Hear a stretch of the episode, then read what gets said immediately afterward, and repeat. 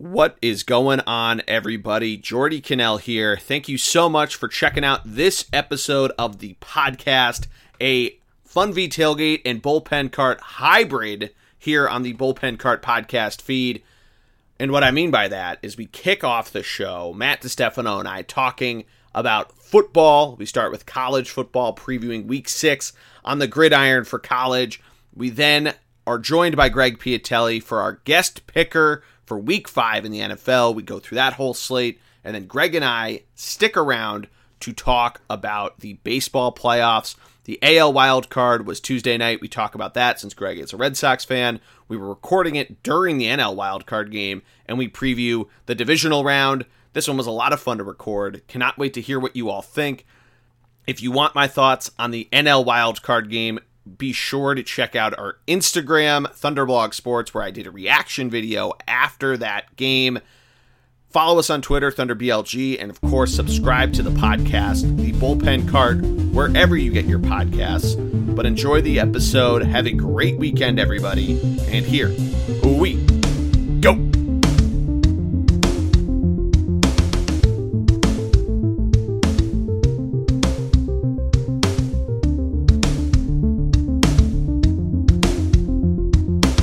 Welcome to this week's episode of the Fun V Tailgate podcast presented by ThunderblogSports.com, a part of the Bullpen Cart podcast feed. I, of course, am the G Man, Geordie Connell, and joining me as always is the man, the myth, the legend himself, Mr. Matty D. How are you, my friend? I'm doing all right. You know, we are in the we are now in the in the we're in the thick of it across the football world. Sadly, though, my my hardest part here is that every day the sun sets earlier. It's very challenging. It's that time of year. Miss those long summer nights. Oh yeah. I know that means football's back, but it means my golf game is going to suffer a little bit. Don't worry, I mean, I'll be fine. But Hey, still, four weeks until So- until we set the clocks back, so no worries there, Matty. you're right. I know, I know, I know. But um, irregardless, you know, it just uh, try to stay up with everything. A lot going on out here. Yeah, you know, we've had a crazy couple weeks. Obviously, we talked about the serious chaos last week in the college football world. Obviously, the Eagles are in shambles, but we don't need to jump into them like we did last week. Um, if you want to hear my breakdown of it, go check out our Instagram page, Thunderblog Sports. Been doing reactions to the Eagles, reactions to the baseball playoffs. We're recording this during the NL wildcard game. We actually do talk some baseball at the end with Greg Piatelli, who is our guest picker, but college football week five last week. We dive into it, and Greg, the game of the week, or at least the one that we talked about a ton, the top 10 showdown. I don't think disappointed. I think that's the right place to start. Cincinnati taking down Notre Dame 24 to 13. You and I were together. We saw a little bit of it. Greg, what is your biggest takeaway from this game? Hey, Geordie, you realize it's Matt, not Greg, right? I, yes, I do, and I realize I called you Greg, but that's okay. yep. There it is. Don't cut this out. I'm very happy. No, it's been a long I'm night. going. First of all, I like when I heard the thing. I'm like, I didn't see any of the game with you. We did. We saw a little bit of it uh, when we were together on Saturday. Oh, oh, in the at the 19th hole at Chester Valley. Yeah. Oh my God! Well, I'm all screwed up here. yeah, we're both all up. screwed up. Wow, I called okay. you Greg. It's been All a right. long night of put recording No, no, no. podcasts. It's been a long day. That's okay. You know what? You know what? College football's all screwed up because Cincinnati. Not only are they higher ranked coming into this game, they also beat Gold. They also beat Notre Dame, Golden State. Wow, I'm really struggling. I was thinking Golden, Golden Domes. Anyway, yeah. um, look, it's what it's what we both talked about. It's what I expected. Notre Dame had struggled, particularly on offense, the first few weeks of the season, um, and you and you kind of saw it manifest here. Cincinnati putting themselves on the map for a potential opportunity to get to get into the college football playoff. Right, they're now sitting on the doorstep, um, and so again, I think Notre Dame's got to go back to the drawing board on the offensive side. They, they haven't been able to replace Ian Book's production, um, and Cincinnati is helped even more because of one of the upsets of the week as the Pac 12 continues to play itself out of any opportunity to go to the playoffs, with Oregon dropping a double OT thriller to the Cardinal, Stanford Cardinal. So, I mean, uh, this might be the first year of an at large bid. Yeah, uh, or you mean a, a at-large bid to a top five team? We've obviously seen let a me, couple. Let me, yeah, that's I didn't say that right. I'm sorry. Yeah, a, a non-power five making the playoffs. Uh, yeah, we're, we're we really are all over the map. Okay. No, that's And- okay. and- no, no, I got what you meant. But yeah, so to look at reset what the schedule looks like, we now have eight teams in the top 25 that are undefeated. If we expand that to the top 12, we have 10 of the 12 teams undefeated, with Ohio State and Oregon still there. I think they're expecting, obviously, Iowa and Penn State play this weekend, but I think they're expecting a screw up from Oklahoma or from Cincinnati to maybe bring Ohio State back into the conversation. Obviously, Ohio State and Penn State play in a few weeks. Maybe they're thinking Oregon finds its way through the back door. If they go perfect, which I don't know, and uh, you know maybe if Cincinnati screws up, we get that, and we get the three four end up being those two teams. We're trying to you know until we really get a college football playoff poll, we don't get a total idea of this. Although the AP has done a great job of trying to mimic what the college football playoff committee does. Michigan, BYU, Michigan State, Oklahoma State are your ninth through twelfth teams, with Arkansas, who unfortunately got the wheels beaten off of them by UGA and, and Notre Dame, who, as we mentioned, lost to Cincinnati, fall to 13 and 14. Then Coastal Carolina rounds out the top 15 at 5 and 0. Kentucky's there, but I don't think they're hanging in there with uh, being in Georgia's same division. Maddie, looking at this, obviously one of Iowa or Penn State is going to fall down. And if it's Penn State winning, where where does Iowa end up? Or really, where does this game, the Penn State Iowa game, obviously one of these teams is going to lose, but where does it end up reflecting the top 10? I don't think either of them falls out of it, given Oregon staying at number eight. No, I, I would say they. That's a, that's a tough one, actually, right? Because I mean, if one of them loses, yeah, it's a you know, no, I don't think they. I no, I think it just drops them back. So like Penn State wins, I think Penn State goes to three. I think Cincinnati moves to five. Oklahoma has a big game this weekend. Assuming they win, I think they might even stay steady at six. I could see Iowa falling either seven, six, so right six or seven, so right around Ohio State and and, and even Michigan at nine. I, I think they fall somewhere, but I think they I think they would fall to six or seven, um, and, and and stay up in that upper echelon of teams. They are they are still that good, no matter how it turns out.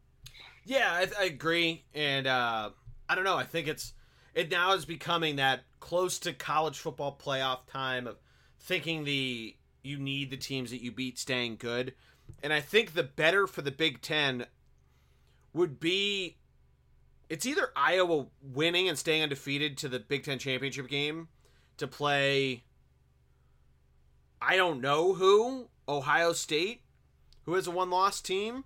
I mean, Michigan's still undefeated, but Michigan and, and Iowa as two undefeated teams coming out of the Big Ten East and West would be complete chaos. I think we can both agree, as much as we love Michigan, because they'd have to beat a good Penn State team that's better, looking better and better every week. And I know they Penn State didn't cover against Villanova a couple weeks ago, but that you know whatever. And Ohio State, who has a loss, but it would be a one-loss Ohio State team against Iowa. But Penn State continuing to win and presumably going to number three would be, I think, really good. It's the highest that a a Big Ten ten- team has been in a while. I'd say that, but Ohio State's been around there for a while, or non-Ohio Well, State team. Other than Ohio State, right? Yeah. right. So yeah, I mean, and then so we talked about Oregon, but Oklahoma.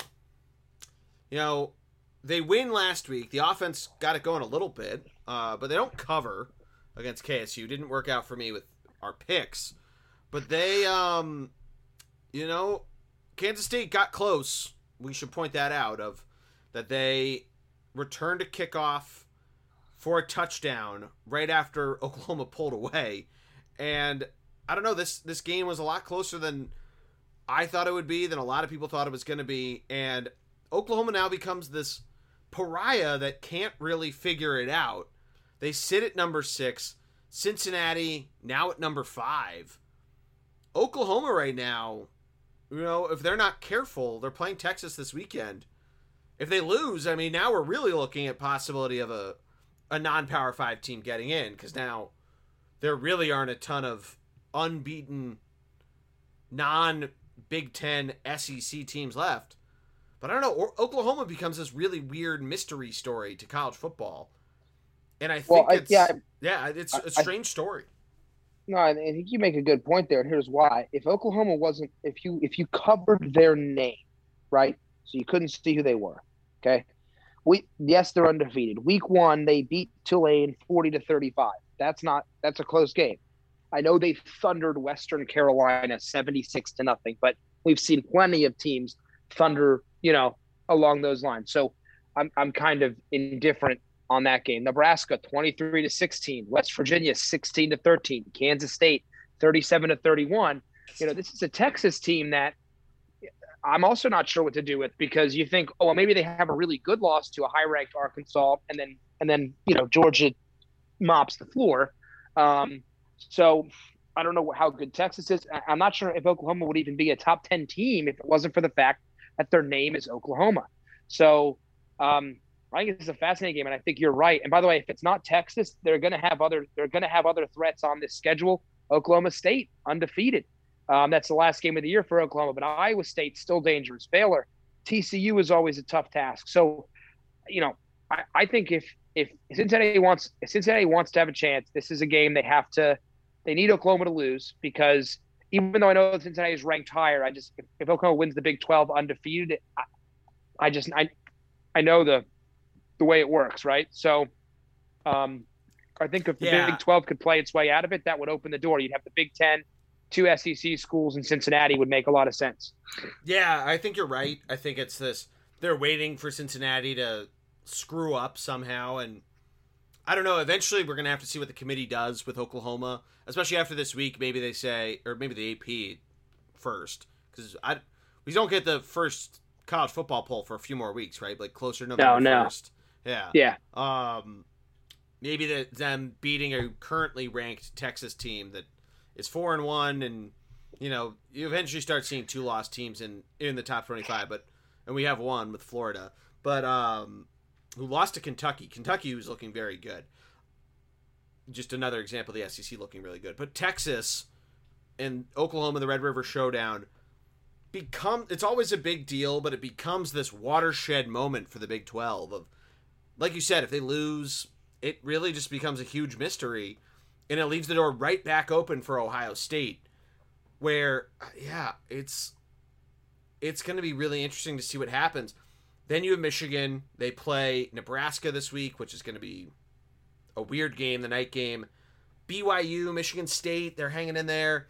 BYU is another team that I just don't think right now has a serious opportunity with the schedule they play and everything there. They're going to end up being this team that maybe not doesn't even get into a New Year's Six bowl if they end up being 12 and 0, which is weird to say, but with Cincinnati where they're at, and depending on how the rest of the season goes, I don't know. They're a team that isn't really playing that strong of a schedule, but is up there because they're undefeated. And I think we need a couple more weeks of seeing how the cards shake out, especially within conferences with so many undefeated teams that haven't played each other to really sure. see where this ends up. Like Arkansas being four and one, they play Ole Miss this weekend, and Ole Miss is three and one. But like one of those two teams is probably going to end the season, presumably, towards the top the top ten. It, it would have to be Ole Miss, who's already out of Alabama's way. Arkansas still has to play Alabama, but just seeing how this all shakes out. Auburn's four and one. They play Georgia this weekend. They still have to play Alabama at the end of the year. Like, ah, yeah, yeah, I'm, I'm they're be, not going to be uh, there. Wake Forest. I was gonna say I'm gonna be I'm gonna be honest. The only two teams that have a legitimate shot outside I don't think they have a shot, but outside of the top ten to make the playoff, in my mind, are the two undefeateds, Oklahoma State and Michigan State. Now I'm not saying either is gonna make it, but I, I honestly, I, I, if you're a voter, right? I Georgia and Alabama are clearly the cream of the crop, and I don't think anybody else is, is relatively close right now. Yep. Um, and as good as we've seen Iowa, Penn State, Cincinnati play, um, I, you know, I, I just I don't see it. Um, I do think Ohio State's really talented still, but again, they don't. They lost to o- Oregon, so they're. You watch Arkansas get throttled thirty-seven to nothing. Yep. Against Georgia, um, you know we've seen. You saw Notre Dame obviously lose. Um, Ole Miss got obliterated by Alabama, to no one's surprise. Oregon, you can't lose to Stanford. They're not. I love Stanford. They're a great program. You can't lose to Stanford. So, you know, there's a lot of teams that I think have kind of because of their one loss is just so bad. Um, I guess that, right to your point. I guess technically Kentucky, but it's the SEC, so the chances of them beating Alabama and or Oregon are pretty slim. You know, could Michigan State? But Michigan State's only like a three point favorite this week against against um, Rutgers, or sorry, five and a half point favorite. The 11th team in the nation against Rutgers is a five and a half point favorite. That doesn't say something to you. I don't know. I don't know what else to say. I think I think you're going to look. I think if you look honestly, like legitimate chances, you know, maybe you include Oklahoma State, Michigan State, Oklahoma State simply because maybe the Big 12's down, right? We talked about Texas struggling, Oklahoma struggling, Iowa State hasn't been very good. TCU's never really figured it out, so maybe maybe they can get there, but um, you're starting to narrow down this list much quicker than normal for this playoff spot, unless you're an undefeated team. And I don't think BYU has the firepower.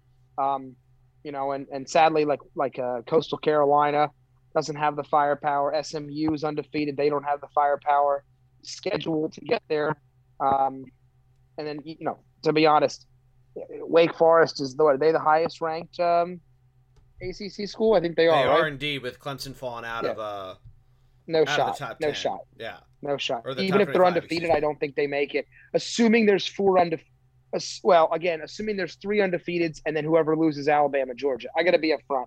From what I've seen so far, I, I don't know how. And I know we got a long way here, but if Alabama and Georgia meet in the SEC championship game, and and the loser should probably make the playoff at this point because yeah, they both look head and shoulders above. Yeah, you're not wrong. So, and by the way, the 42-21 victory of Alabama over Ole Miss, it was way worse than that. Like they basically won 42. I would even say to, to seven, but you know, the late touchdown. I'm just they they they thumped Ole Miss. So oh, yeah, um, yeah. But is it problem? I think if you're the Big Ten, the scary part you're looking at is you've got one, two, three, four, five programs um, ranked.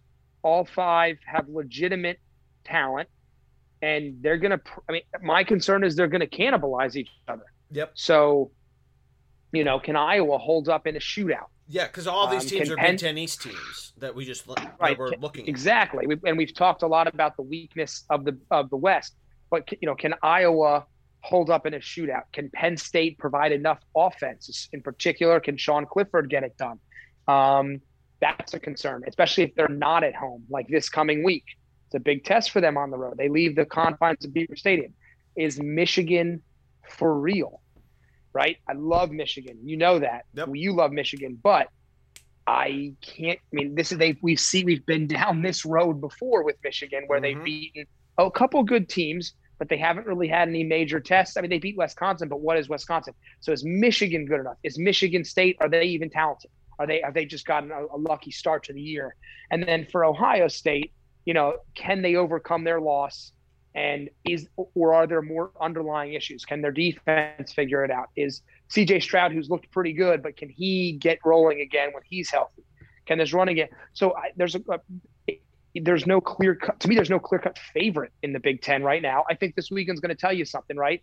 If Iowa or Penn State dominates the other, I think they become the quick favorite yep. to match up with to match up with uh, Ohio State. But again, I mean, maybe Michigan's found a quarterback. That's been their big bugaboo. Uh, you know, I don't know. So there's so the Big Ten could pull a Pac-12 here really fast. Yeah, I totally agree with you. And it becomes this crazy thing of just looking at Michigan's schedule alone. They've been Nebraska this weekend, bye week, the Northwestern, and then it becomes this gauntlet of teams. Granted, Indiana's not as good this year. We saw them get shut out by Penn State this past weekend. But at Michigan State versus Indiana, at Penn State, at a four and one Maryland, and then home versus Ohio State to close out the season. So November is going to show us everything, which is going to be a lot of fun. Yeah. It's great that the Big Ten backloaded the schedule like the Big Twelve used to do, and still kind of does. But right, it is going to be a lot of fun. But Matt, let's throw it over yeah, to picks. or do you finish up, and then we'll throw it over to picks. I was going to say, and I was going to say, like, we just because we're on the subject with Michigan, right? You'd mentioned it at Michigan State, at Penn State. So I know they're I know they're at home for Ohio State, which will be a big bugaboo if they even get there, right? Mm-hmm. But uh, you know, Beaver Stadium, whether, regardless of where Penn State is, they get up for Michigan. We know this, and it's going to be a really big challenge if they can even get by the, their former little brother, who's kind of been up to par, if not better, in recent seasons. So I, I want to get behind Michigan. I really do. But I, at the moment, I'm still thinking same old. They'll win a bunch of games, one with three losses. They'll go to a bowl game, you know. But we we'll see. Obviously, so I just we don't talk a lot of Michigan all the time. Um, Love it. So they've got some indicators, but let's wait to see. Let's wait till we get closer to that. We'll probably talk after the Michigan State State game. If they beat Michigan State, they got to get by a, a, better a better Nebraska team than given credit for it, and always well co- coached Northwestern. But if they beat Michigan State, we'll, we'll, talk a little bit more about. We'll go a little deeper into Michigan and what they oh, yeah. bring to the table. Yeah, they'll be eight zero, oh, and yeah, it'll be it'll be pretty crazy, and it'll be funny. That weekend is the same weekend as Penn State, Ohio State. So this weekend, I feel like determines even who's the game of the week there. So it's gonna be fun to see. But Maddie, let's oh. throw it over to what do you have one more? You know what? I also I want to make sure I correct myself. I have a small error. I mentioned I think I said the only ranked team in the ACC was Wake Forest. That is not correct. North Carolina State, NC State, good for them, four and one. They are ranked in the top 25, which, which is great, great, great for the program. So I'm very happy to hear that as well. Yeah, exactly. But let's start over to picks. Again, we have Greg Piatelli on. We then he and I jump into baseball. We lose Matt after there. So without further ado, Let's go over to pick Pick'em with Greg P. Uh, Telly. All right, it is time for picks, and joining us is another man, myth, legend. You know him from talking baseball. We actually talk a little baseball after picks. You know him from talking hockey. It is Mr. Greg Piatelli as our guest picker. Greg, how are you, my friend? Amazing talked about it many times. Best time of the year. Hockey starting. Basketball is still irrelevant. You got baseball playoffs and you got NFL and college football. Amazing. It's great times. Greg, before we jump into picks, Brady Belichick, the showdown, the return, the Adele hello. How did you feel about it? I could have I could have done without Brady doing all the videos leading up to it. To be honest, um, I just like I feel like everyone else, love Brady still. Obviously, it's hard to hate a guy who did so much for this organization in this part of the country for sure. Uh, I think I expected the Tampa Bay Buccaneers to absolutely blow out the Patriots, but the Patriots in the end did what they normally do. Their defense bends, they don't break. They they shut teams down in the red zone. If you're going to score, you have to score 20 yards further out and in. Um, and I think Mac Jones and the team rebuilding and that was a good game towards that. I'm hoping that uh, they can squeeze in the playoffs here with an extra game on the schedule and and then get blown out in the first round. But uh, all in all, I think it was a productive night. It was a good night, and Tom Brady uh, forever will be a god in this area for sure. Love it. Love to hear it. But let's jump into picks. For those that are new to the Pick'em on the Fun V Tailgate Bullpen Cart podcast, we do it snake draft style. So Greg will start as our guest. I believe that I will go second. Matt went second last week. Matt will go third, and then we bring it back around. Matt will go first in the second round. I go second. Greg third. Snake. Then we do five NFL picks, one college pick, so six total. So Greg, without further ado, lead us off. What do you got for your first pick? All right, real quick these are always way better when Maddie and I like are are able to like argue with each other if that's the right word. Okay. Uh, go back and forth, but because we're just on a short one, we'll have to we'll have to abbreviate it. Yeah, we'll do like a one liner, little little zing. I mean, Greg, I wouldn't I wouldn't call it arguments. I I provide facts and you provide fiction, and we move from there. I mean, you can call it fiction, you can call it truth, or you could call it uh, speaking with your heart as opposed to being an analytical guy, you know. you know, it's uh-huh. analytic. It's analytics versus versus uh, having a pitcher swing away. You know. Um, Geordie, I'm going Georgia to absolutely rout Auburn in my. Oh, we're first, starting with the college uh, pick. Okay. I, I, get first pick. I can do whatever I want, right? Uh, I like it. He's yeah, going I like rogue, it. oh, just, it. It's just complete it's alpha. He went for it. He he comes onto one football podcast and just goes the full hockey guy alpha. I, I like it. I uh, like it. I'm not opposed. Oh, now I got to love it. college slate. Oh, Georgia, George, Georgia's a 15 point favorite. I think that on the road, and I think they absolutely destroy that number. Um, I was gonna pick Iowa just to just to crush Maddie and all his little brothers, but I'm I'm gonna go Georgia in the end and uh, absolutely crush.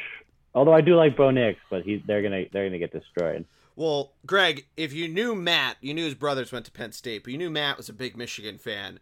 And because I can get this, because Matt would normally get the first pick, I'm taking Son Michigan minus three and a half against Nebraska. Nebraska's three and three. They've had a fine season. I love Michigan to kill them. They're having a great season so far. Uh, the over's 50, which I actually don't like. I think it's 50 because these both of these teams have played kind of shitty opponents throughout the season so far. So I, because I the don't. primetime it's the primetime game on ABC. It's Yeah, gonna have to that- drum up. That's a good point. They want, yeah, they want to get some money in there. Uh, but I'm taking Michigan minus three and a half. Sorry, Matt, I'd steal from you. That's all right. You have to take it. I think it's a little disrespectful that line Oh, yeah. for um for Yeah. Michigan, huh? I mean, I think so too. It's a Agreed. primetime game. They're expecting, like, we haven't had a Harbaugh meltdown yet. I think they're like, Nebraska stinks. Too. yeah, Nebraska's they're t- even worse in primetime than Harbaugh has been. So yeah, I'm gonna I'm gonna go a little off script here, kind of like Greg did, but I'm not gonna pick a ranked matchup. oh hell yeah. I'm gonna go. FCS. I'm gonna go to an S. No, no, I'm going to go to an SC an SEC showdown though. Ooh. The South Carolina Gamecocks head to Tennessee, who I believe is going to be wearing these ridiculously cool black jerseys. all But those charcoal Tennessee's- jerseys they wear. yeah, the charcoal jerseys. They're 10 and a half point favorites.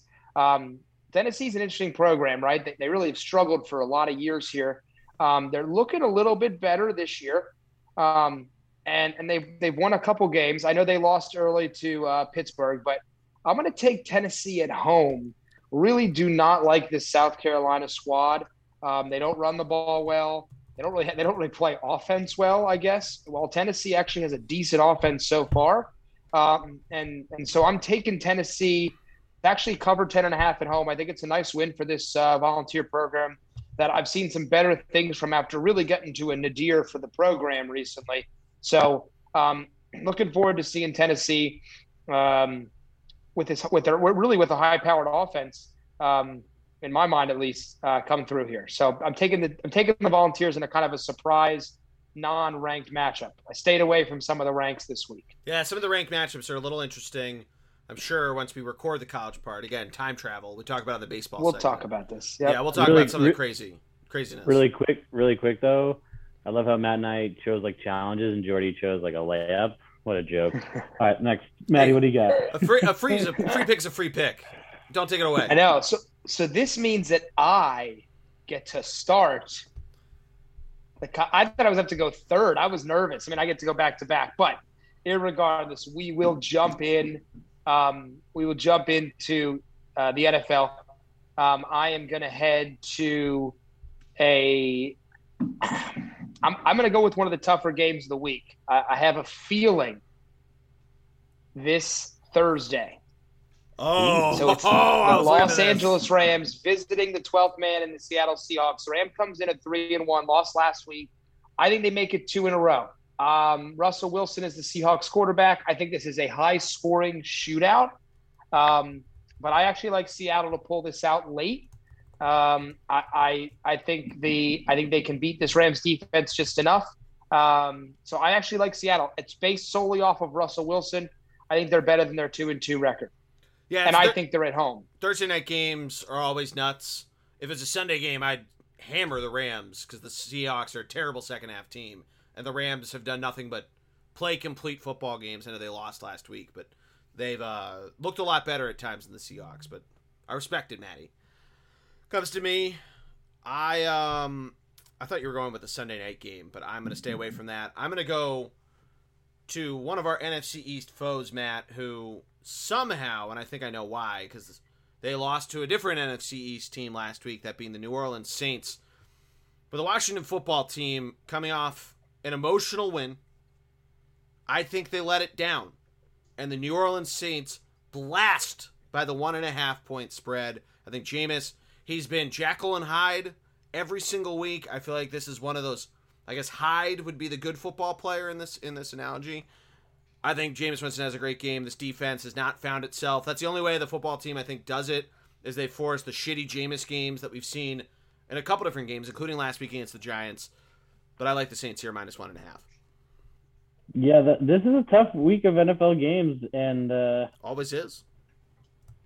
Well, I feel like this is the most even round of games, I should say. um, and I like that pick, Geordie. I think uh, Heinicke's hot, and and you got to strike while the iron's hot. And I think what the Saints just played the Jets, Giants. They just lost the Giants. Giants. Yeah, ship bag teams. They're coming off a, a terrible letdown after beating the Patriots, and uh, you know that's, that's a decent pick, Geordie. Um, all right, first pick. I'm going to a completely different country. Uh, we're going. Uh We're going hammer the Falcons minus three. Absolutely hammer them. They are going to Matt Ryan, Matty Ice, Mr. Boston College himself, and uh, Cordarrelle Patterson, Mr. Patriot. I know he's a bear, but Mr. Patriot absolutely destroy the Jets. Easy money at Tottenham. No, no, no question about it. Uh, no one can disagree with me, so that's 100% happening. And uh, I'm going to go Packers th- minus three and a half. Bengals, easy money. Packers again. Going to beat them by 14 to 21 points. Another BC Eagle might be the difference maker with Aaron Jones a little banged up. AJ Dillon could be uh, I a mean- difference maker, although apparently he's a little banged up after practice today. But he uh, he looked good last week, and he's poised to, to go off. And Bengals underperforming, three and one underperforming. No, the Bengals look good. The Bengals look good, but Green Bay is uh, is better. So I like that. Aaron Rodgers needs a haircut. Aaron Rodgers needs a haircut. I like By that. the way, it's, it, this is a rare occurrence here. I'm going to agree with both of Greg's love it. takes. I love it. I love, I love, you know, the Jets win one game, and and now they're like, come on, come on, Three They points. suck. Yeah, it's absurd. They're brutal. yeah. Yeah. Terrible pick. It's the London ter- game. terrible line. the London game, they love it. All I will say this too: the, the breaking news: Jaylon Smith, released by the Cowboys, signed with the Packers. Don't know how much that'll make a difference, but that Wow. Packers defense, they're missing. They're missing Za'Darius Smith, by the way, their outside linebacker. That's a pretty good Packers defense that I think is only going to get better. I think people underestimate that defense. That defense actually could be better, at least more talented than that offense. But and they're missing their left tackle. The Packers are a scary team that I think for some reason people aren't chatting about. But anyway, I think they've just been a little inconsistent here and there, so I think people are waiting for them to. I, they did ah, It's against the Lions, it's but it's that week one. It's that week one taste, Geordie. Yeah, they got blown so. out by the Saints in week one. I mean, anyway. So moving on. I want to hold that. I just wanted to make sure I noted. no, I, no, no, that's a I, good I note. was appreciative of Greg's choices there. He took some games I was hoping for. That's a good one it. there. Uh, so we have a few It, it games. takes a big man. It takes a big man, Matty. Nice job. You know, So we have some something bigger Geordie lines. would never do. Something Geordie would never do. yeah, I'm just the worst. We had some bigger Well- lines out here. Not the worst, but close. You're up there. Uh yeah, you know, somewhere, somewhere in the the AP rank, but some bigger lines out here. One that sticks out to me though, that's less than a touchdown, that I feel like should be a little higher, with what we've seen of the visiting team, that being the Las Vegas Raiders hosting the Chicago Bears.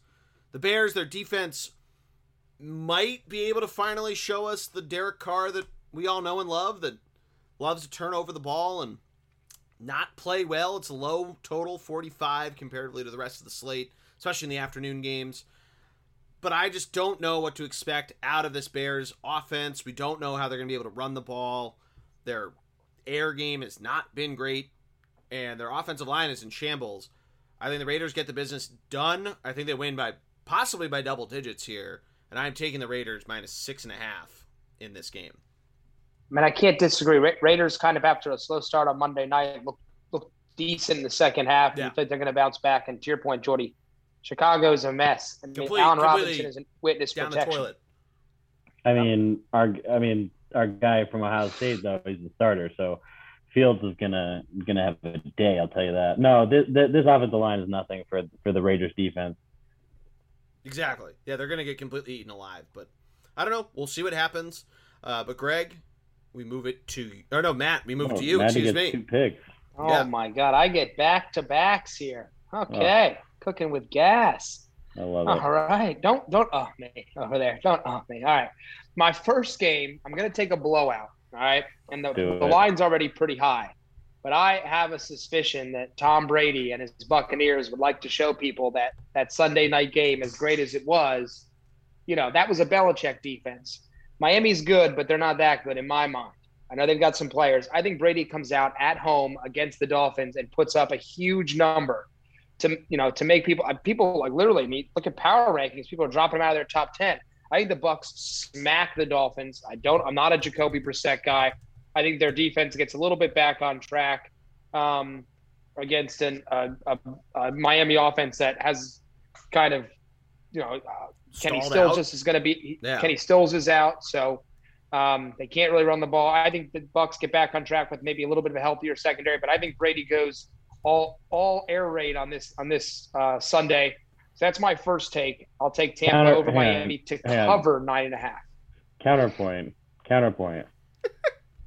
Huge letdown game, and Brady the least highest winning percentage against any team. The It is the Dolphins. You are right. That's correct. So will I eat my own words? I don't know. No, no. All right, sorry. Go ahead. All right. I will take my second pick. I want to make sure I get this one. Oh God, I can't do it. I do it every week. I Do can't it. do it. You want to? You Take know it. what I'm gonna Take do, it. don't you? Take it. Do it. I'm gonna take it if you don't. I'm I'm going. I mean, are you you- you're gonna you're gonna pick against my Eagles? Or you're picking for my Eagles, Greg. Only time will tell. I'm gonna take the Birds. Nice. I don't know if they're gonna win. I think they lose by a hair or win. Granted, of course, the Pan- Pan- I'm saying this as the Panthers just signed um, uh, uh, Stephon Gilmore. Yep. So any any McCaffrey's traded coming for back. him. right? Yeah. And by the way, I got to tell you something. Maybe if we put Greg Ward in there, we'd have more production because every time he catches the ball, it seems to be for a touchdown. But I I think the Eagles have an opportunity here. I think they keep it really close. I know it's on the road. They're just due for a, um, a bounce back game and a win. Their defense can't play much worse in my mind, and that but that was Kansas City, so we'll see what happens. So I take the Eagles to cover the four. I don't have to pick them outright, so I'll take the Eagles to cover in that game for my second pick. Yeah, that, that is correct. You do not have to pick them to cover. You're just taking the points. Um, but yeah, it comes to me. And oh, I'm glad you took the Eagles because I thought you were trying to gamesmanship this to me. Uh, I'm going to go with the the closest line left on here. Did Greg pick the? Oh no, he didn't pick the uh, the Pick'em game. But I'm going to go with the one that actually has a spread. The NFC West we go. The Arizona Cardinals come into this as a two and a half point home favorite after a big win last weekend, and kind of similar story. I think we haven't seen everything out of the 49ers. Obviously, the, the quarterback situation is interesting. We need to see a little more out of the running game. The George Kittle experience, I feel like, is going to completely railroad a Cardinal team in a high scoring game. But I think the 49ers, who've lost a couple games here and there, you know, a little too close, a little too close for comfort. I think they pull what the Packers did to them two weeks ago. And I think the 49ers pull this thing out. So I'm going to take them plus two and a half against the Arizona Cardinals. Only undefeated team left. That's a bold choice, Geordie. I like the choice, Geordie. Uh, you know, I mean, Cardinals are due. that's part of it. I think the Cardinals are due for a little bit of a stinker, and uh, we'll have to see what happens, and we'll have to see what goes on. But I think that's the right You know, selection. As as the last pick, I feel like I have to go Browns, Chargers, or Bills, Chiefs. But there's just a layup sitting there that I knew well, you there's guys. two more weren't gonna- picks, right? Oh, are we doing five? Yeah, we're doing five NFL picks. Okay, well then I'm gonna go with a layup here, and I'll leave the hard ones for you guys. Layup here, easy pick. I knew you guys weren't gonna take it. Cowboys, curb stomp the Giants. Minus seven is what I have. What do you have, Geordie? Uh, I have in that game, which I was probably gonna Eight take. a half, Frankly, eight and a half is what I have on the Oh, Yahoo easy. lines. Easy. No, I agree with that. Giants coming off a win. Dallas is rolling, and Dallas looks really good. I think they completely manhandle the Giants. I, am not even sure if the Giants they might get a touchdown, maybe a Saquon score, but I don't think they're they're going to do too much against the Dallas team that really takes care of business when they have to. And then I'm going to go Broncos on the road. Steelers Ah. stink. Steelers stink. Big Ben looks gross, and uh, I'm going Broncos. I like it. I was uh, about to take that game, but uh, I like San Francisco. Matt, uh, just to refresh me, I have Seattle, Tampa. Who was your third pick?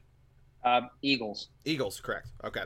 Um, so it's back to me with um, yeah, Greg, you you were not wrong. You left the uh, you left some of the fun ones for us. Um, I'm not Take gonna Titans go. Jaguars. Take the Titans Jaguars. Oh, the old Thursday night toilet bowl. No, take Urban. See, see, take No, Urban. no, no, no. I fell for that had a once. good week though. I fell for that Urban once. a- oh, yeah, Urban's had a that's a layup. Titans minus seven and a half. Urban Meyer and the Shad Khan experience this week. I don't know why. This is my new astute observation quote of the week. Uh, everybody take a shot when I say the experience. Um, Tennessee, who did not cover, I believe, last week. They've covered. They've done a good job of covering. I think in the last couple weeks. I think they roll over Jacksonville. It's a pretty safe survivor football pick, but I think this game the, the difference becomes whether or not we get a complete rolling from the off the well obviously from the offense the passing side of their offense and what ends up happening there but the Jacksonville defense not very good uh, and Greg just made the pick very easy for me of Urban Meyer's questionable tactics from this past week uh, make it pretty easy for me to take the Tennessee Titans minus seven over the Jacksonville Jaguars. I think you know, Geordie. Oh, seven and a half. Excuse me. Give give me. They're winning by like 14 points. They might shut him out. I'll- Trevor I'll let, Lawrence, Matt, he needs more pieces. I'll let Matt talk about it in a second, but I honestly think that because Urban Meyer has been so distracted this week, all his assistants are the ones who are doing everything. So I oh, think that's exactly he, what's uh, happening. So yes, I think I think they're going to play that much better because he's he hasn't been involved. So the assistants are the team's just going to be better because Urban hasn't been involved in the game plan. Sorry, Matt, go ahead. Actually, something that I have thought about before is that sometimes this kind of calamity brings teams together. And I'm also not a Titans believer. Did think they beat the Jets. Thank God I'm not in a suicide pool. Um, but yeah, um, I don't know. It's interesting. It's interesting. So I think, I think it's, I don't know how they're going to play, but I can tell you what, the Jaguars suck, man. I'm, if I'm Urban Meyer. Maybe I want to get fired and go to USC. Uh, DJ Chark out for the year. So, all right, it's back to me for two. Rapidly running out of games here to choose from, Oh yeah.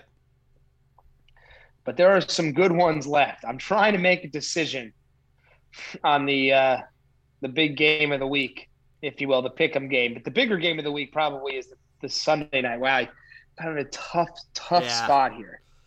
All right, we're gonna. It fell late for a reason. This could go. e- This could go easily either way.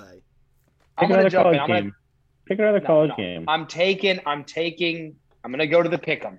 Okay. Yep, there it is. Now, I, I have. I think the Cleveland Browns are a really good football team, borderline Super Bowl contenders. Their defense is very, very impressive. Another defense that's pretty impressive though is the Chargers, and the Chargers are healthier on offense. They have all of their receivers. The Browns are missing Jarvis Landry. Odell Beckham still coming back from injury, hasn't looked the same. I think the Chargers, even though it's not even a home game for them, even though they're at home, I think the Chargers do beat the Browns to pick them. So I'm taking the Chargers over the Browns for my first pick. Solid. Solid. All right. I uh, both teams are great though. And then you know what? Why not? I'm going to go down to the bottom. I'm going to pick the game of the week: the Buffalo Bills. He, Bills heading to the Chiefs. Can the Bills get the monkey off their back? Who My the answer: a resounding no.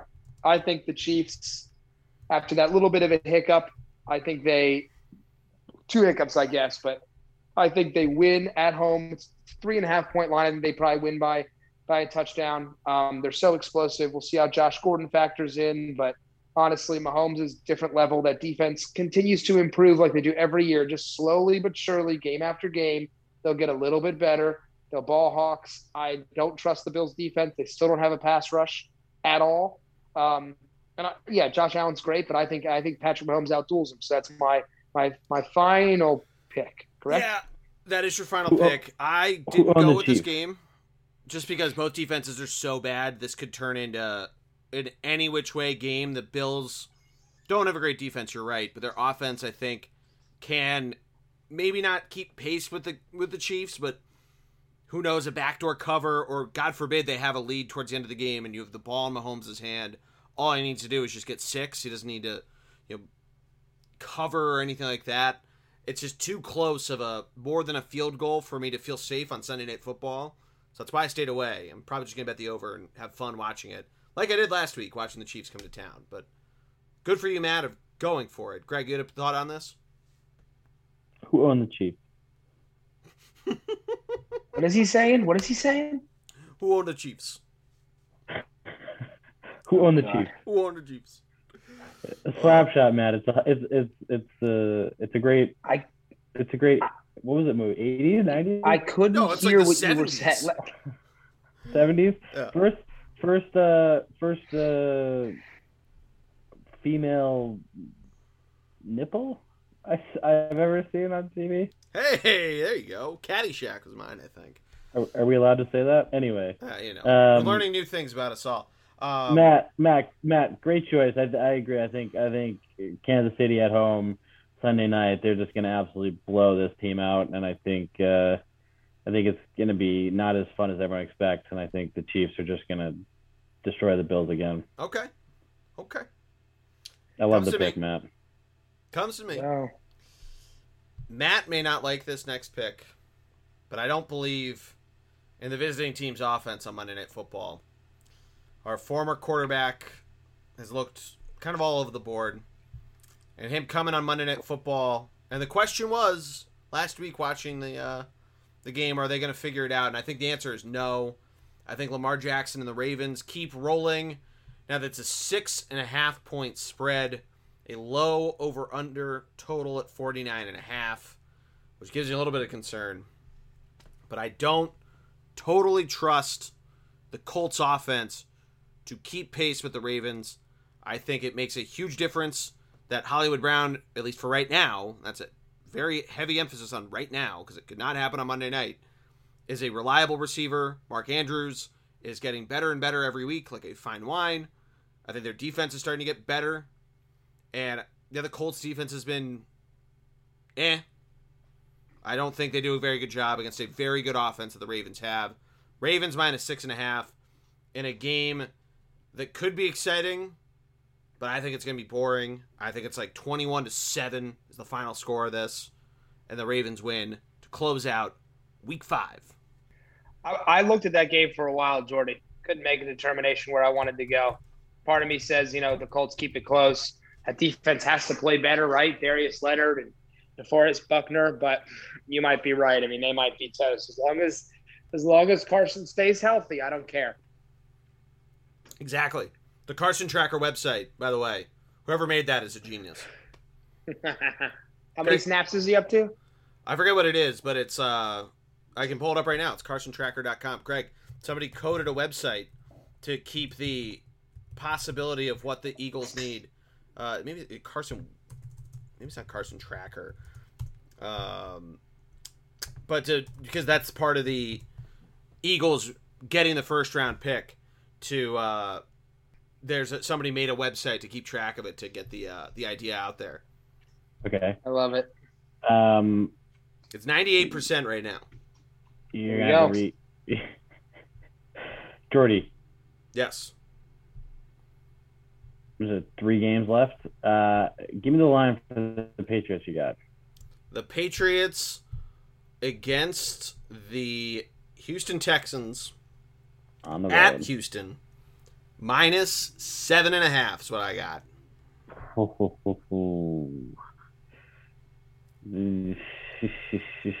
That's a tough one. What do you got for Minnesota? Uh, Minnesota versus the Detroit Lions minus eight. Gosh. All right. You're gonna make me do it, Geordie, aren't you? Fire away. Do it. You're gonna make me do it. You're gonna make yeah. Detroit All right, I'm Lions the plus Patri- eight. That's his last pick. All right. I'm taking the Patriots to win, but I'm taking the Texans to cover. There it is. Wow, he couldn't even bring his own team to cover. I'm taking the taking the Texans to cover. I just this this Patriots offense does not unless they're playing the Jets, then you're gonna get Zach Wilson throwing five picks. Uh, this offense is not built right. They don't want Mac Jones. They don't want Mac Jones to have a 500 yard passing game, five touchdowns and five interceptions. They they just they want him to run the ball, figure things out slowly but surely, and then eventually they're going to take the reins off. And this is not the week. I think uh, it should be though. After he proved that he could do it last week, I just think that they're still going to slow play him. They're still going to play conservative. And sure, their defense is great, and the Texans' offense is terrible, but I just think that uh, ultimately the Texans run the ball and the Patriots' run defense has been miserable all year. So that's going to be a hard. Uh, it's going to be hard for the Patriots' defense this week. So I think ultimately the the Texans cover, Patriots win. Okay. Hey, Jamie, Jamie, Jamie Collins comes back home. Maybe he helps out that run defense a little bit. That's probably why they signed him. Crazier things have happened. But It's like Greg, the fourth fourth time he's left and come back. Yeah, I think you're actually right, which is pretty wild. but Greg, we appreciate you coming on. You and I are going to stick around for some baseball. Maddie, it was great as always. But that'll do it for picks. And here comes some baseball. All right, we are back from picks, and it is time. It's just Greg and I now. Maddie had to leave as per usual. Still trying to figure out this last segment post picks. And Greg and I, because we weren't able to do a full preview for baseball, gonna talk a little MLB playoffs. Of course, we're recording this Wednesday during the NL wild card game. And in fact, in the order that we're recording this, the wild card game is just getting started. But Greg, burying the lead. Your Red Sox take down the hated New York Yankees last night. How you feeling 24 hours later? What, like it's hard? I mean, mean, They got swept a week ta- ago. So it was a little yeah, hard. well, that I mean, up a week ago, but like they just wanted to give the Yankees a chance to feel good about themselves. You know, the Red Sox were afraid of of Toronto, myself included. No one wanted to face the Blue Jays, so they said, "All right, we can beat the Yankees. We did it all year. The Yankees stink. We can beat them. They got one player." And that's Giancarlo Stanton. He hits home runs or he hits things off the wall, and people think they're, they're home runs, even though they're not. They have terrible coaching. I terrible coaching. I said that from the beginning. Gerrit Cole's overrated. Said that from the beginning. Severino should have been the starter. Guy was uh, on fire, but no, it was a it was a great game. I was nervous until the last out, just because of uh, the history of the Red Sox seem to always let people down. But you know, Geordie, I'm happy because the Yankees were severely overrated and they got in because of a walk-off fielder's choice. You know, they made the playoffs on a walk-off fielder's choice. They called it a hit, but it wasn't a hit. It was a fielder's choice. Aaron Judge is a joke. The Yankees are a joke besides one player. And, uh, you know, I don't want to say it's the biggest failure, but the the preseason talks of this team after Gerrit Cole and blah blah blah, the preseason talks of this team, like I this has to be the biggest disappointment for for any franchise preseason preseason ranks, short of the Padres maybe. Yeah, I mean the Padres obviously missed the playoffs, and if the Dodgers end up losing tonight, I feel like that might be a bigger failure considering where they That's were. post trade Dodgers- deadline. the- true, So the the listeners know now. Dodgers- Hopefully, the Dodgers killed the Cardinals for all sorts of reasons. But uh, yeah, in in terms of the game itself, I mean, Eovaldi, you got to talk about him for a second of how awesome he was in that game because I feel like Yeah, that and the the Red Sox being a solid defensive team throughout the game. Obviously, the big play, getting Judge out at the plate, really solidified the momentum going the Boston direction. But Eovaldi, first and foremost, just completely mowing him down. And I said this on the Instagram thing I did of that it was the right time to pull him. Normally in a regular season game, you let him roll with it because you know there's more ebbs and flows. But to your point of being nervous towards the end of the game. The wild card game is always a complete crazy person special. Red Sox go up three nothing in the third inning. Gerrit Cole gets pulled again. The same thing, and you know it's it's par for the course. Severino had it happened in our grand tradition of podcasting during the AL Wild Card game against the Twins. It was like four nothing or something, and the Yankees ended up winning. The Nationals, to use a team that actually won the World Series the year that it happened to them, did the same thing in the NL wildcard game. So your point of being nervous, hearing that from a, a fan perspective, is spot on because that I've never experienced it because the Phillies have never had the word wild card associated with their team, let alone in the wild card game era. They haven't even made the playoffs in that period. But it is, I mean, watching all of those games are always so much fun. And I don't know, I think the Red Sox just had the. They were prepared to go, right? I don't, I don't want to say Cole's overrated or Judge sucks because Judge probably is going to be third in MVP voting. Cole, you can say what you will after the Sicky Stubson stuff. Undeserved. Undeserved. He's not third. He's undeserved. But listen, your MVP I mean, ballot's going to be much different than the rest of the Baseball Writers Association of America, whatever the fuck it is. I mean, as, as based on our Vlad, last Vlad, baseball Vlad, podcast, Vlad Guerrero, Vlad Guerrero Jr. is easily, especially how they finished. Vlad Guerrero Jr. is easily the MVP, and Shohei is easily second place. I mean, I don't know. All right, we're, we're not jumping into that. Neither of them are in the playoffs to talk about it, so we we're not talking about that again. Oh, Go not, listen to our yeah, last but that doesn't podcast. that doesn't that doesn't stop the MLB writers from giving it to that shitbag Trout. Do you want Mike Trout was same-? Okay. It's the same. It's the same conversation we're having. They give Trout every year, but Greg, we're talking about the playoffs. here. So right. obviously the listeners are going to know. Well, any final thoughts on the wild card game? Before that, obviously, like what was your thought on the defensive play of the Red Sox? Is that aside from the play, the relay, what kids practice all the time in Little League, looking awesome. They played really good, really good infield. They played pretty solid outfield. I don't think there was any serious, you know, line liners anybody had to make a a huge play on aside from really the the Stanton single could have easily been a double if he not think it's a home run, but we already talked about that. Um, but yeah, any Yeah, I other mean- last thoughts before we jump away? Yeah, so I mean, I'll let you finish your Yankee talk, but Eovaldi is the only reliable starter that they have, and and if they were going to win any game, it would be a game he starts. So, you know, he more or less dominated the Yankees all year, except for one start maybe. But you know, we talked about it what in in June about how the Yankees hadn't beat the Red Sox in the first eight games of the season, and that's why the Red Sox hosted the wild card game and they got the home field advantage and they have the offense. We knew they had the offense. It was just the pitching was the big concern. And when you have a one game playoff, you need a starter to go five innings. Gerrit Cole did not, Eovaldi did. And Cora was able to use some starters. He was able to, you know, piece together four arms from that point on that could finish out the game. And, you know, ended up working out. And it's good to see Red Sox Yankees in that type of environment. Uh, and when I mean nervous was more of just like, you know, baseball is. I watched it. The Red Sox came back five one down to the Nationals to, to even get in that position to to host the game. So, you know, it, it's a matter of baseball is a very long game, and there's there's a chance for anyone to come back at any time. You know, I think the Yankees need to go back to the drawing board. Aaron Boone might be out. I think they need to reevaluate their talent and and figure out what's going on. But uh, Geordie, as the Yankee fan on this podcast, Whoa, whoa, whoa! What do you My think about it? father was father was a Yankee fan. I'm a Phillies fan. If it's not obvious already, I'm just trying to trying to piece together the opposite point of view, as you're going to make me do with the Braves at some point. I'm going to hate it because you're. I guarantee you're going to pick the fucking uh, Brewers, which I also am picking, but for the purposes of gambling. But listen, don't put don't put words in my mouth. You don't know what I'm going to do. Knowing you, our friendship, you're going to. But anyway, the Yankee side of things, I think you're right on the Boone part. I mean, it, in June when we were talking about this, Boone was out. It's the Don Mattingly when he was the Dodgers manager. He saved his job and all this, made the playoffs, and it's a complete dud. It's bad. A lot of things. It was bad hitting.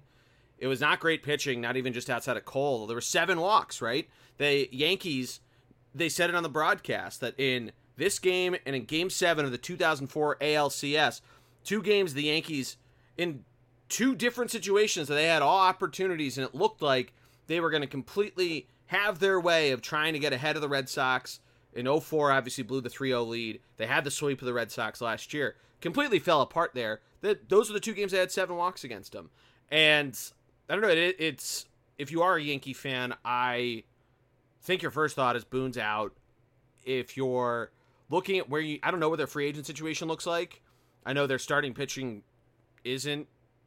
I think it's better than the Red Sox, but it's still. I feel like there's pieces that need to be added. But I don't know. It's uh. The, but the Red Sox aren't the class. You can't compare yourself to them. Sure, but I'm trying to think to too. And... Yeah, with the Rays and everything, which goes into kind of the th- final thought I had before we jumped into the NL wildcard game and what we are expecting out of this game and what we can expect out of at least the the divisional series. We'll figure out when we do the rest of the podcast. But the ESPN broadcast, Greg, I don't know if you just tune it out and put on the Red Sox radio because you hate ESPN so much. It at times they got excited about the Red Sox, but the A Rod, the Vasgersian, it was and Vasgersian, by the way, out of ESPN. He's leaving because he wants to go back to broadcasting your beloved Los Angeles Angels of Anaheim, Greg, uh, which he does outside of Sunday Night Baseball. But it was very pro Yankee, and there was a lot of talk that way, and almost assuming that guys like Rizzo, who's an a, you know pending free agent, who's a rental and everything, are going to come back to the Yankees. And I feel like so many times now, and Boone even said it today, of other teams caught up to them in terms of spending a lot of money, being attractive free agent places. When these out these guaranteed free agents and everything get thrown out there and everybody's expecting it. So little now in the last 11 years since Cliff Lee went to the went back to the Phillies instead of the Yankees. It's not been the Yankees a ton and, and obviously they got Gerrit Cole they've gotten Chapman they've gotten whomever. They traded for Giancarlo but then they signed him to the big deal and all that stuff. But I don't know it it, it was first the ESPN broadcast, did you listen to it and all that craziness throughout it? Because they kept talking about Bucky Dent. It was very, it felt more pro Yankee than pro Red Sox. You know, Geordie, we've talked about it at length and nauseum. I'm not surprised in any way, shape, or form. I've talked about it. You've talked about it too. You know, the recency bias for. I'm sure you'll get the same thing tonight with the Cardinals. The recency bias for the Yankees and and I guess Cardinals National League. It's absurd. Even the Cowboys, the reason bias with the Cowboys, it's just oh, that's because fucking Romo and then Troy Aikman, all the Cowboys idiots, and Joe Buck, Joe Buck, whatever. Regardless, the point is that you know, in no way was I surprised because A Rod is just at this point. I get he's a name, but he for whatever reason we overlooked. It is worth noting over- that the NL game is on T- TBS, not ESPN. So you're getting the yeah, down you're getting the Mets. You're over- the Mets crew they overlooked the fact that A Rod has all this negative and black strike against him. When he was a player, no one liked him, and and the league hated him. And there was people for whatever reason somehow think that he is going to draw eyeballs. The only reason why ESPN got eyeballs because Red Sox Yankees. Like, don't sit here and tell me that people like Sunday Night Baseball. They like A Rod. They don't. And Matt Vasgersian, he's best known for being on MLB The Show, and he should continue to do MLB The Show and call it a day. But I mean, it was it was unbearable at times. I love that they got the two Giancarlo calls wrong twice. Did you see the John uh, Sterling, the Yankee radio guys call? Yeah, he got even worse. But yeah, my question worse. is, my question is like, Aaron and, and had to be there, right? Like were they, they were there. Like, Tim Kurkjian was there. Watching, but they were were they watching the TV? Like, did they did they not see it live in person? Could they like you got to be able to watch the game. Get the I think because it was ball. so high. I thought it was out watching on TV. It it was so high off the bat. I think you just assume that it's going to normally be out. And they mentioned it that it was freezing cold. Obviously, you're up there in Boston, but it, you could see it on TV. Everybody was in hoodies, Red Sox jackets, all that sort of stuff. Cold, but but it, again, it was just like it was just like. Does the wind blow in normally at the monster when it gets, starts to get cold? he was looking at he was looking at Giancarlo at the plate. He was and Giancarlo was pimping it. Like the fact he, he did pimp it. That's the yeah, Marlins the pulled he, a dude. They pulled Jazz Chisholm last week. That that's what happens on these kinds of teams, and I feel like that might be something Yankee fans would be pissed off about. I would be if you're not pulling these guys. You've seen those tough customer managers. Don Mattingly, going back to him, he's the manager of the fucking Marlins. He just did that, and he's known to do that. Joe Maddon used to do that with the Cubs, and you see all that kind of stuff. Obviously, he ends up getting a double. He doesn't pimp it, and that's the whole play with with Judge. No, he, he, has the home run no, no, he, he, he, he, got a single both times. The, the, the second play with Judge was a single. Yeah, you're right. It's technically. Double. I think they gave him a double, but you're right. It's technically on the throw. Um, No, they gave they gave him a single. Oh, did they give him a single? There was no. They did yeah. not give him a double. Uh, no, hometown scoring. Are you kidding me? But that's the point. Is that that that's good point. that's the point. Is that he got two singles hitting off the monster. Like, and he pimped both. He could have. He could have way more. And then Judge. I mean, that third, third base coach. I mean, that guy obviously should be fired. And whatever. Long story so short. So I said this on on my uh, Instagram thing, and sorry for interrupting you, but just on that, if it was definitely the wrong call. But when you're losing that way, emotion gets the better of you, and you got to try something. So I can't blame that guy too terribly. Like just thinking of it I as can. a baseball guy. Second and third, even Arod said it. Second and third was yeah, one out. No, it's versus, the wrong call. Don't get me wrong. But like, it's the Alex Gordon in the 2014 World Series. Like you're down. It's a win or go home game. You're away. No. Or actually, I think the Royals might have been exactly. home. But I get you're uh, trying to get something Gallo. working. He, he, didn't have. They weren't trusting Gallo. Sure. Yeah, they weren't trusting Gallo. That's the problem. That's what I mean. I don't know. It's the reverse think, of what I, happened I, to the Red Sox with Bogaerts hitting the home run. Is that they, the Yankees thought the Red Sox didn't trust in Bogaerts, and Bogaerts ends up punishing them with a bomb to dead center field in the first inning. So I think that was the big difference. Is that there was well, to, trust to be fa- in that way. Yeah. To be to be fair, to be fair, to end to the season, one after the All Star break, to end the season, once Xander got hurt with his wrist, Devers has been by far the best, the better hitter of the two. And Bogaerts has not stepped up in big moments. I mean, he has, but he he hasn't. Yeah, they so. showed that he has like one home run in his last 60 at bats against the Yankees before last night yeah. when he went two for one. And not even that, like Bogaerts is my favorite player, and I mean Devers is getting up there, but Bogaerts is my favorite player, and you know he's he's underrated defensively. No one talks about him. No one gives him the credit. So I'm excited to see he gets some shine after the play he made. Red Sox Yankees. If we're talking too much, we got to move on to the next one because the Yankees are out and they're irrelevant. But you know, I just I I don't know as a Yankee fan how you're you're sitting here like thinking that you had a successful season when everyone was saying World Series. No, nobody, nobody thinks that. I mean, all the pictures I've seen online, everybody's pissed off. Everybody's pissed off at Gerrit Cole, all that stuff. But you're right. Let's talk about the NL wildcard game. It is now the bottom of the first inning. The Cardinals have taken an early lead. Tommy Edman playing some small ball, getting on, stealing second base, and then on a on a foul out to right field, getting the third and then a wild pitch is what scores him from Max Scherzer. Greg, we were talking about this before of the wildness of the wild card game. I don't think it's time to be concerned, but this is now the two superstar pitchers. And again, this is one inning out of Max Scherzer. He ends up bouncing back and and ends up getting out of the inning. He technically only allowed the hit to Edman. Your boy Marcus Lindbet's already on first base with a hit. But this is now in terms of Scherzer's start, one inning pitched, a hit, a hit, a walk, a run that was earned, a stolen base allowed, almost 20 pitches. Overreaction here, because obviously the listeners are going to know what happened. But crazy things always happen in these wild card games. Are you shocked to hear that the Cardinals, who you talked about the Red Sox having amazing comebacks, the Cardinals during their streak, just incredible shit they were doing. The fact that they came out of the gates firing hot. Are you shocked by this, Greg? No, in no way, shape, or form I'm shocked. You're talking to a guy who, during the Red Sox uh, championship run, three out of four years, or, or whatever, or that was the Patriots, two out of three years, whatever it was. uh, two of four. Beat, it was 04 and 07. They, they beat the, I don't know if you ever heard of them, but a little team called the Colorado Rockies, who didn't lose a postseason game, didn't lose a game the last like. Oh, Craig, I'm well aware. They won like 28 of 29 games, including a game 163, and then they and then, embarrassed the Phillies in 2007. And then they they swept everyone in the National League, and they got swept by the Red Sox, and it was a joke of a it was a joke of a World Series. But yeah, I mean, I uh, you know, going into the playoffs, I was very concerned for the Dodgers. I honestly had because the Cardinals had the vibe of that team. The car we talked about all the time, Geordie we we said the Cardinals are going to somehow find their way into it, like the Cardinals do, kind of like what the Braves do, yeah.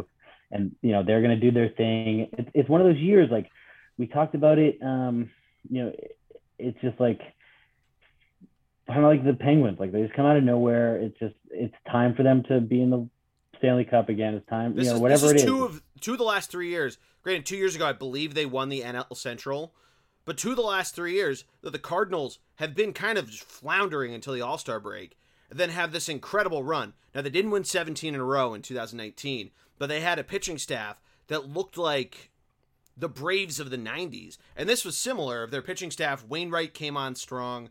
Their their drive and the fact that they came back in so many different games and so many different crazy ways. Their lineup up and down has been able to do this of just I don't even say turn back the clock, although they've had obviously some serious veterans, Yadi or Molina in the second second last year, but they're just they're able to do these crazy things, and I do think that the Dodgers end up pulling this out because of similar to the Yankees, so many expectations, but guys that have done it in so many different ways, and I think that bodes well for them. They do have to get through the Giants, and the games they've played down the stretch against the Giants have been must see TV. So in either way, if it's the Cardinals versus the Giants, that's also going to be great because two teams that kind of nobody thought a lot out of. Some people thought a lot out of the Cardinals because they made all these different moves. Obviously, they got Arenado and all of this different stuff that they've been able to pull off. But the Giants and what they've done is, is pretty incredible. But the Dodgers, all the expectations in the world to them. So we'll see what happens in this game, and we'll keep it posted as things go along. Um, we yeah we we the time travel So- of this podcast we're recording this before any of the football segments so you might hear us giving updates to the football game and we'll probably remind quick- you in it Real quick, I I ha- I think I have the Cardinals winning. do you just because of the way it happened, the way things go down, the way that this all sort of uh what's the right word?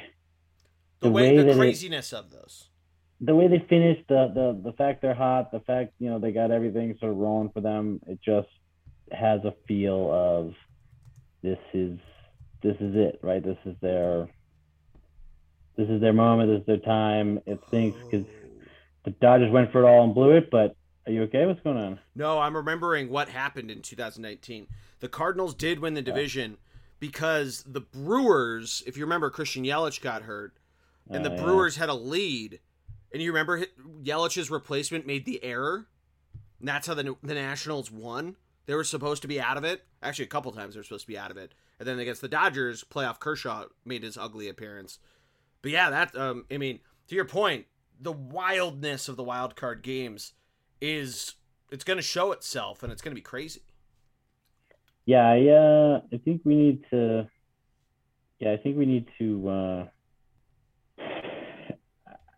well, I think we need to preview the games, but I think I think we need to move on for your scars for you from from the Cardinals. But um, Geordie, let's get into it right away because we we only got time before what's his name shows up. Scrub is a guy, or I guess going back in time Yeah. until he left. Um, let's jump right into it. Rays, Red Sox. I said last night, Rays in four. Okay. Um, I'm going to give the Red Sox a game. I think you're right. Whenever Eovaldi starts, I feel like that's a a good one for them to grind out and win. And if I feel like what is it going to be game four? He probably wouldn't be ready by game three, right? Game three supposed to be Sunday, maybe, yeah. Maybe don't- I don't know. Sunday. That's five days, right? He pitched Monday. He pitched Monday, so you No, got it's Tuesday. Tuesday, He pitched Tuesday, Wednesday, got Thursday, Friday, Saturday, Thursday, Sunday. Friday, Saturday, Sunday. Yeah, I guess that that's the fifth day. five Yeah, that's the fifth day. So yeah, maybe he pitches game three. Um, They'll probably go. They'll probably go Sale game one, figure out game two, and Eovaldi game three. Yeah, man, that's tough. That's a tough one to. Uh, the Red Sox. This is the hardest one for me, obviously. Uh, the Rays have just absolutely owned the Red Sox all year, and it's been tough to watch. Um, it was what like 13 and six was the regular season record in the Yeah, Tampa's favor. Yeah.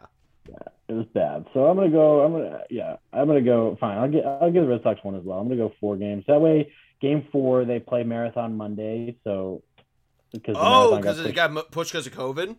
yeah it got pushed back to the COVID. So at least uh, Will it be an 11 o'clock st- start? I know that there's no time right now, so it might be. That's Geordie. The, incredible. the other American League, Houston Astros, Chicago White Sox, uh, Astros host. They're the home team.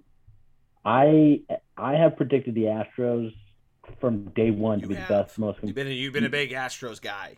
maybe not day one, but for a while. No, you've been a big Astros guy for a while. yeah for for for most complete team. So for me, it would be I have to almost pick them, but this series is a lot closer than I think, and ultimately I'm going to Houston in four. Yeah, I um, I mean, I said must see TV in the NL. This is absolute must see TV. A four o'clock start tomorrow for this first game on Thursday. You get Lance Lynn versus Lance McCullers. You get the Lance off. I mean, hopefully Lance Bass just throws out the first pitch, so we get a full Lance. Nice, I don't know. well played, You know, uh, well played. yeah, you know, there it is. It's on uh the AL's. It's yeah, it's FS1, so maybe maybe they have a connection. I don't know. Um, I know that's ABC that Lance Bass pops up on everything for. But anyway, um, don't ask me how I know that.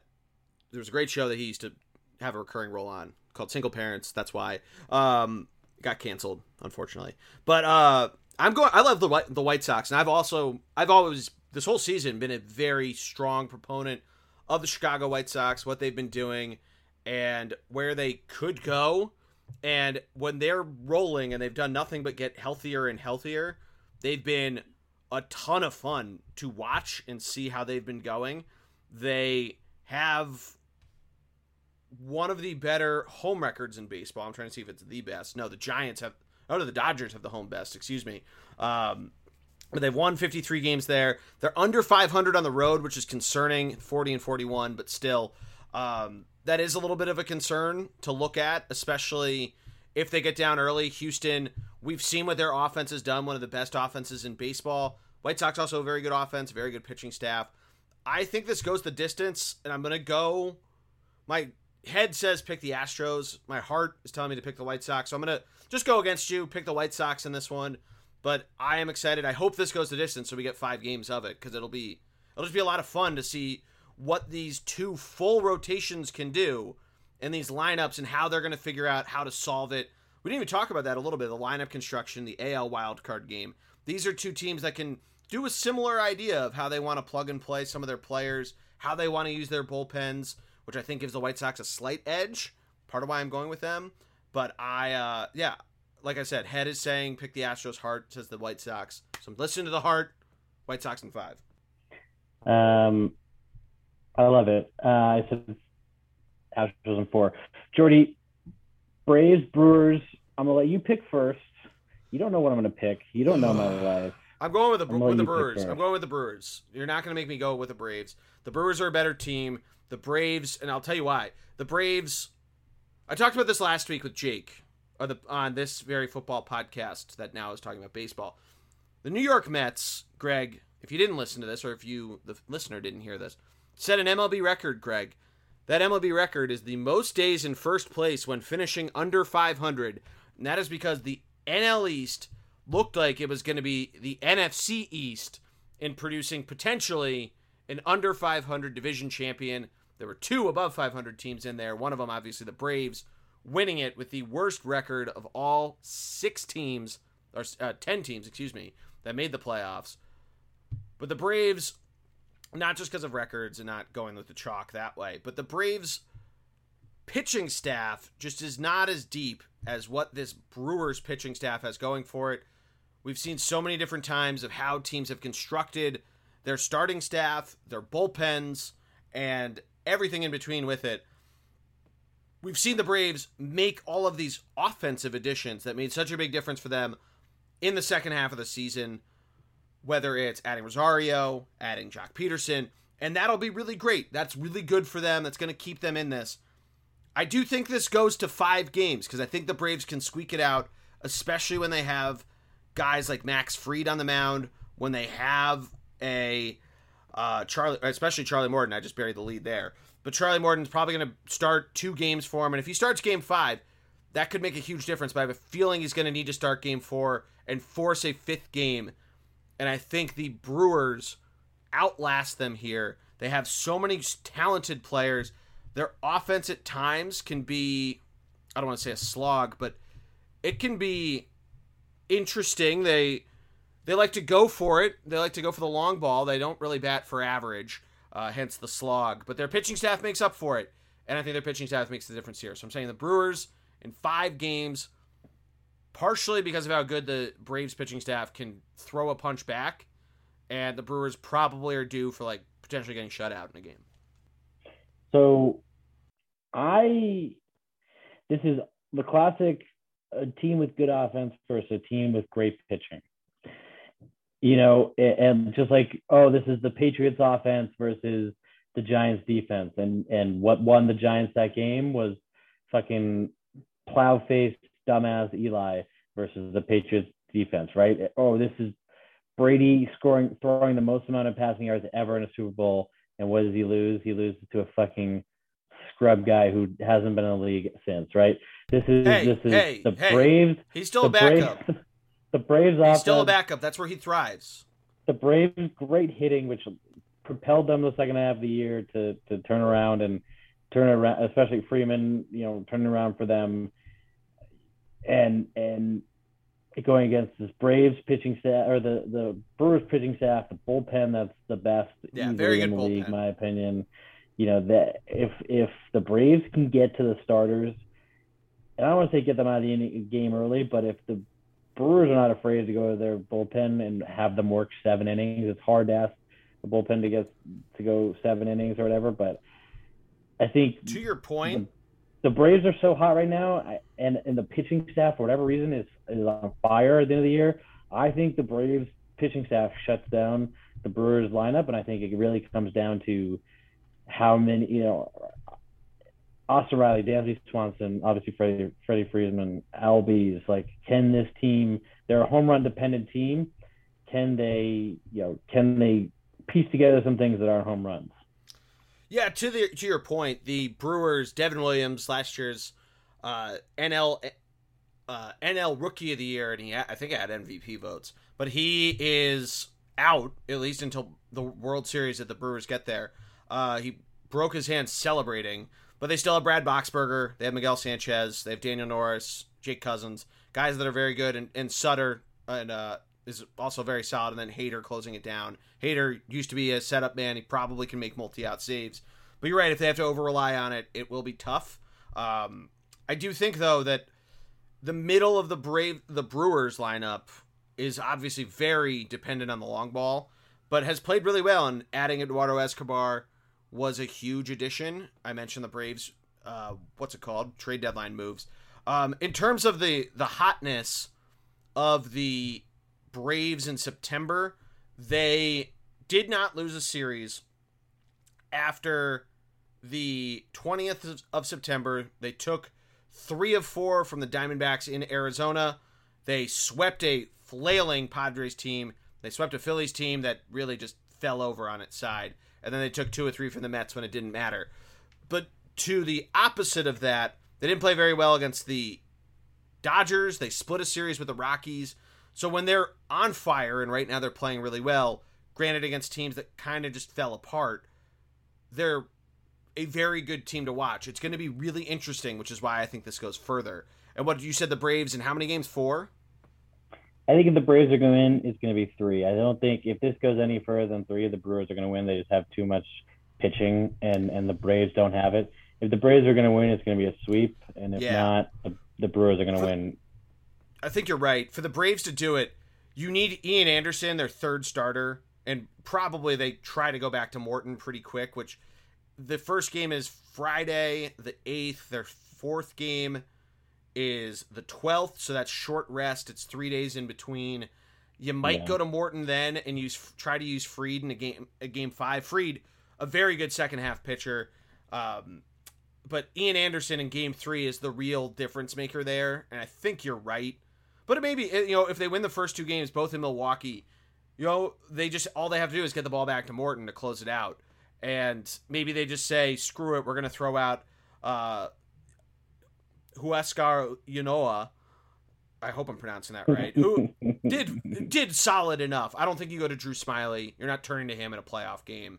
Um, very not. no, I good. mean, not good. I mean, But you know, maybe you use Yanoa The- out of the, the bullpen to go that way, yeah, and like the Nationals underrated. did. Yeah, The bullpen's underrated. They've been they've been end of the season. They've been top five in, in all of baseball. You know, one thing for that's concerning ERA. is as bad as I complained about the Phillies bullpen, the Braves bullpen in the ninth inning also very bad, and the Brewers, knowing it from seeing them play the Braves and the Phillies, they pounce in the ninth inning and can take full advantage of it. So I think that that's something to be concerned about there.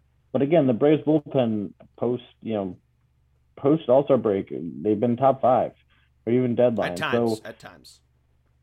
So you know, I just if they're going to do it, it's got to be a sweep. Um, anyway, Geordie.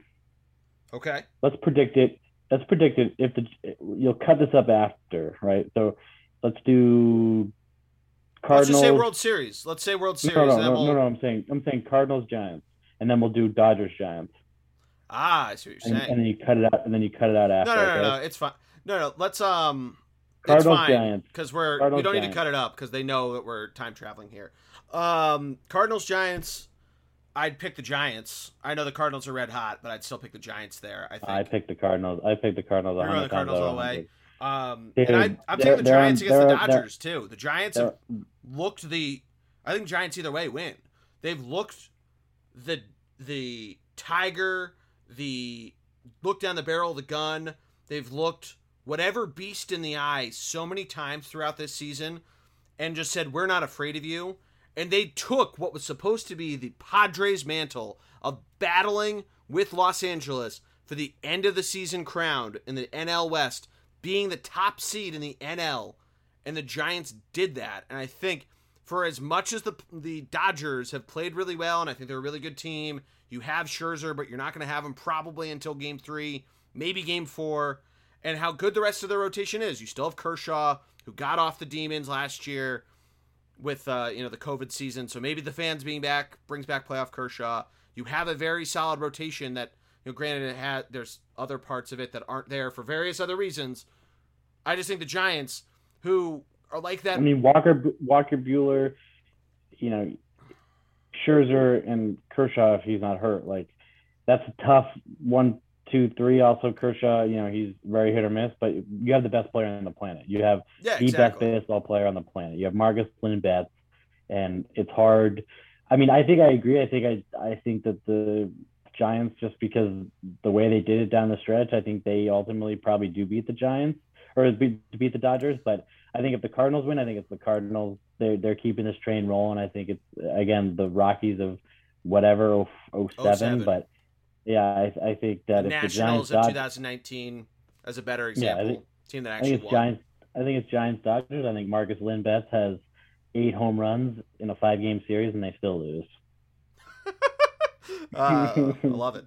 Not not normally a home run hitter, I love it. way, I love but not normally a home run hitter. But you know, Gabe the Babe has got this team going well. Brandon Belt, I feel like he's been there forever. He came up as a rookie. He's been incredible just- this year. He's been awesome Yeah. to watch. Brandon Crawford Yeah. is still now- solid as hell. but but Brandon Belt has like guys around him now to protect him in the lineup. He's been sitting out like a Yeah, which he hasn't had for a while.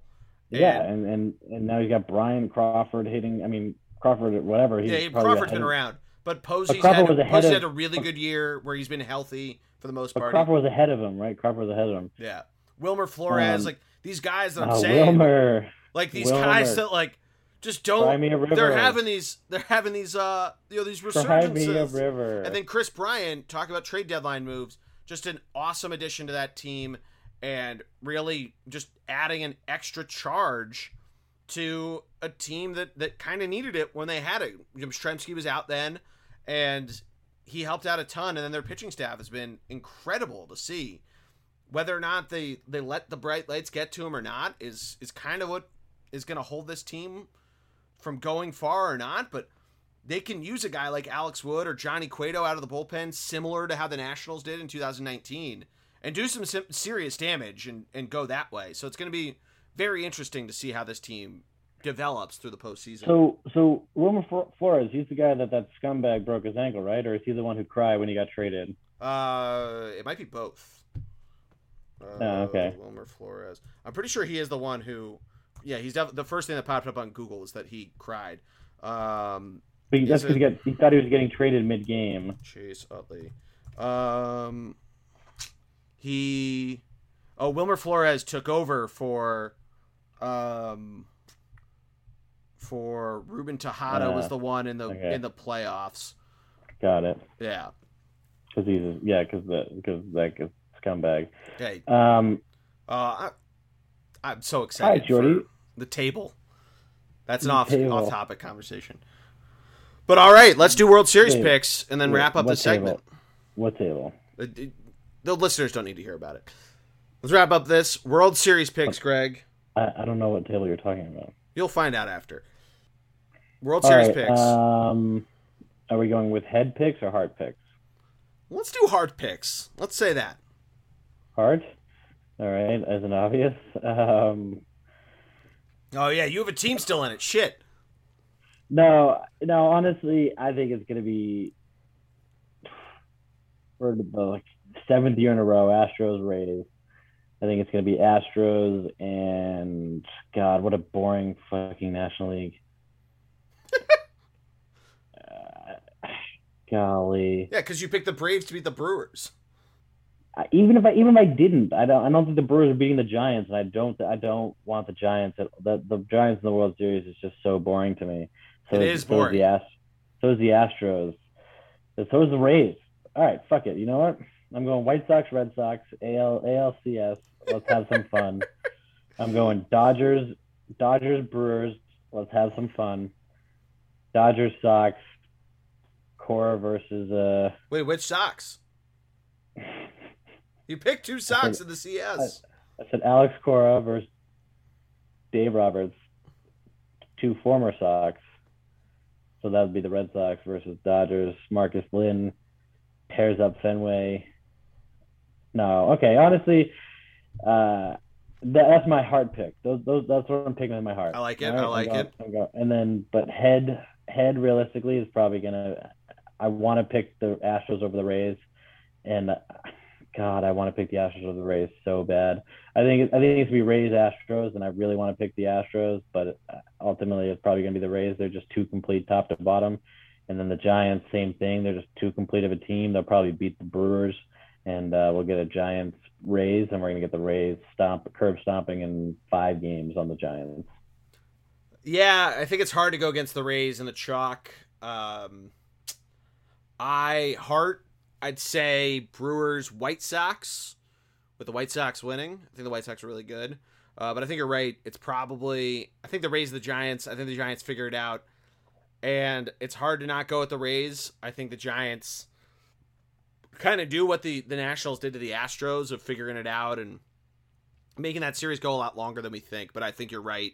It's a Rays World Series. They finally get over whatever schneid they've been on getting into the World Series and kind of not being able to, to get it done. Obviously, last year they just screwed it up. And then in 08, just really didn't get it done. They had a home field, Greg, and they screwed it up. But yeah, I think the Rays win. Um, Hart, Yeah, White Sox, I though. mean, But, Greg, right. That's like going to do it for this one. It's time to go record the football. Time traveling. Any last words before we get out of here? Gabe the Babe. The Phillies did not know what they what they had. I've They- said this a thousand times. I've was said not it. Gabe- I said it it, was- first. It was not Gabe it Kapler's fault. first. Yeah, and I I, wasn't. it I wasn't anti Gabe Kapler. I just thought he was a crazy person. He still is a crazy person. He's not a crazy person. He's he's he's No, eccentric. but it's still not his he's fault. eccentric. The Phillies, yeah, eccentric and crazy are go hand in hand. The Phillies can't build a fucking lineup, and they haven't been able to since Ruben Amaro traded away every all the fucking farm players. Now they can't do anything. You finally get my Phillies rant. They can't do shit. They couldn't add shit. People were like, "Oh, the Braves added all these people. What did the Phillies do? They added Ian Kennedy, who couldn't close a game, and Kyle Gibson, who couldn't start a game. Well, what the fuck were they supposed to do? But yeah, you're right. Gabe Kapler, manager of the year. Lock that in. Bet your put your whole down payment on your house, your mortgage, whatever you want. You're not going to get a great return, but you'll get some money. Great call, Greg. Thank you. Um, and go Sox. Great way to end it. Everybody subscribe to the podcast, the bullpen cart, iTunes, Stitcher, Spotify, all that good stuff. Thunder BLG on Twitter, Thunderblog Sports on Instagram, where I'm going to be doing reaction videos to the baseball playoffs, to the Eagles, to the Flyers when they start. Make sure you subscribe. Greg and I'll be back next week to do some hockey previews. But for Greg Piatelli, Matt DeStefano, I am the G-Man, Geordie Connell. Go. Sox. Have a great weekend, everybody. Go Sox. And fly, Eagles, fly! Go Sox.